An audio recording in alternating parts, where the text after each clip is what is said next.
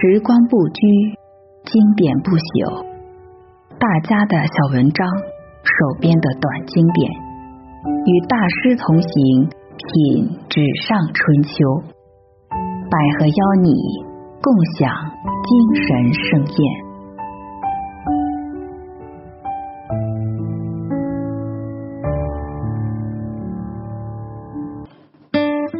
今晚为你送上的是狮驼的说书人。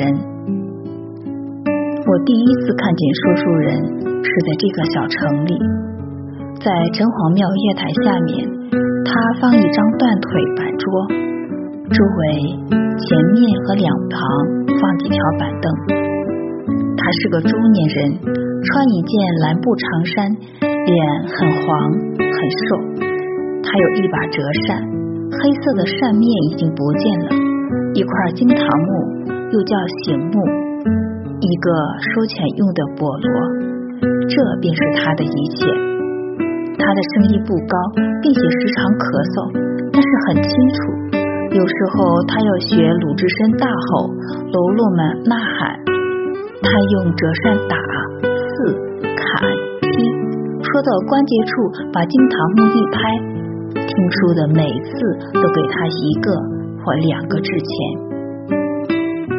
说书无疑是一种敬业。说书人，一个世人特嘴的撒谎家，而我却被迷住了。他从傍晚直说到天黑，一会儿定更炮响过，接着是寺院里的大钟，再接着鼓楼上的云牌。当这些声音一个跟着一个以他们宏大的、我这熟悉的声调响过之后，贪寺全被收去，庙里安静下来，在黑暗中只有说书人和他的听客。这时候还有什么比这更令人感动的呢？当一切曾使我欢喜和苦痛的全随着岁月暗淡了，只有那些被吹嘘和根本不曾存在的人物，还在我灰暗的记忆中出现。跟这些人物一起出现的，还有夜色模糊中浴池四周的石栏，一直冲上去的垫脚，在空中飞翔的蝙蝠。时光悄悄的过去。说书人所有的，仍旧是那把破折扇，那块金堂木，那个收钱用的小笸箩。我每次到这小城里来的第一个，总想到他。他比先前更黄更瘦，他的长衫变成了灰绿色。他咳嗽，并且吐血。见货他仍然吼，但是比先前更衰弱。听书的也由每次一个或者两个之前给他增加到三个，后来五个，再后来之前绝迹，每次给他一个同源，再请八个，一个馒头的钱，还有六个，还剩四个，只剩三个了，哪位一动手就够了？时常。将收到的钱数一下，他叹息日子艰难，让客人另外给他增加。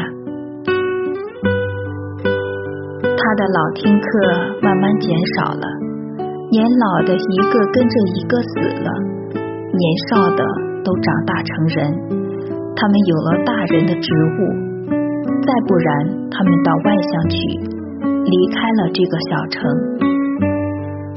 最后一次，我到这个小城里来，我到城隍庙里，城隍庙早已改成了俱乐部。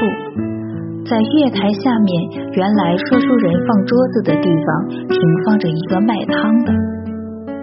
我感到一阵失望。城隍庙原先我们看来多么热闹，现在又如何荒凉？说书的还没有来吗？我忍不住问卖汤的说：“他正害病，好几天没有来了。”第二天，我正在城外漫不经心的走着，一幅灵柩从后面赶上来，我停在路旁，让他们过去。他们是两只扛手，另外背着个拿铁铲的。你们抬的是谁？说书的。他们中间有人回答：说书的死了。他们大概认为我的话没有意思，全不作声。他怎么死的？因此，我接着问：吐血？吐血还能说书吗？可不，让他别说了，还硬去，还要穿着那件长衫，哼，要脸呐！家里人呢？他压根儿就没有家，大家集了一点同源，好歹听了他这么多年的书。他们顺着大路到郊野上去，我跟在他们后面。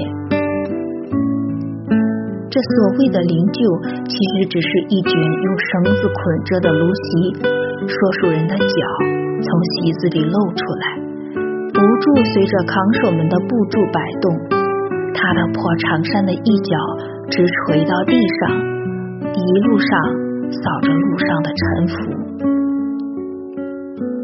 我们全不说话。埋葬的人不久便越过一个土坡，在乱葬岗子上停了下来。就在这里，他们在荒冢中间掘了个坑，然后把说书人放下去，将泥土送下去。现在你好到地下去了，带着你的书。当他们把说书人放下去的时候，其中一位嘲弄地说：“我在旁边看着，毫不动弹的站着，一点不错。说书人，你现在的确应该带着你的书到地下去了。可是你可曾想到，你向这个沉闷的世界吹进一股生气？”在人类的平凡生活中，你另外创造了一个世人永不可企及的一个侠义勇敢的天地吗？郊野上只剩下我一个人了，这是怎么回事？十字坡现在在哪里？小山河在哪里？我抬头望望前面，这个小城的城外，多荒凉啊！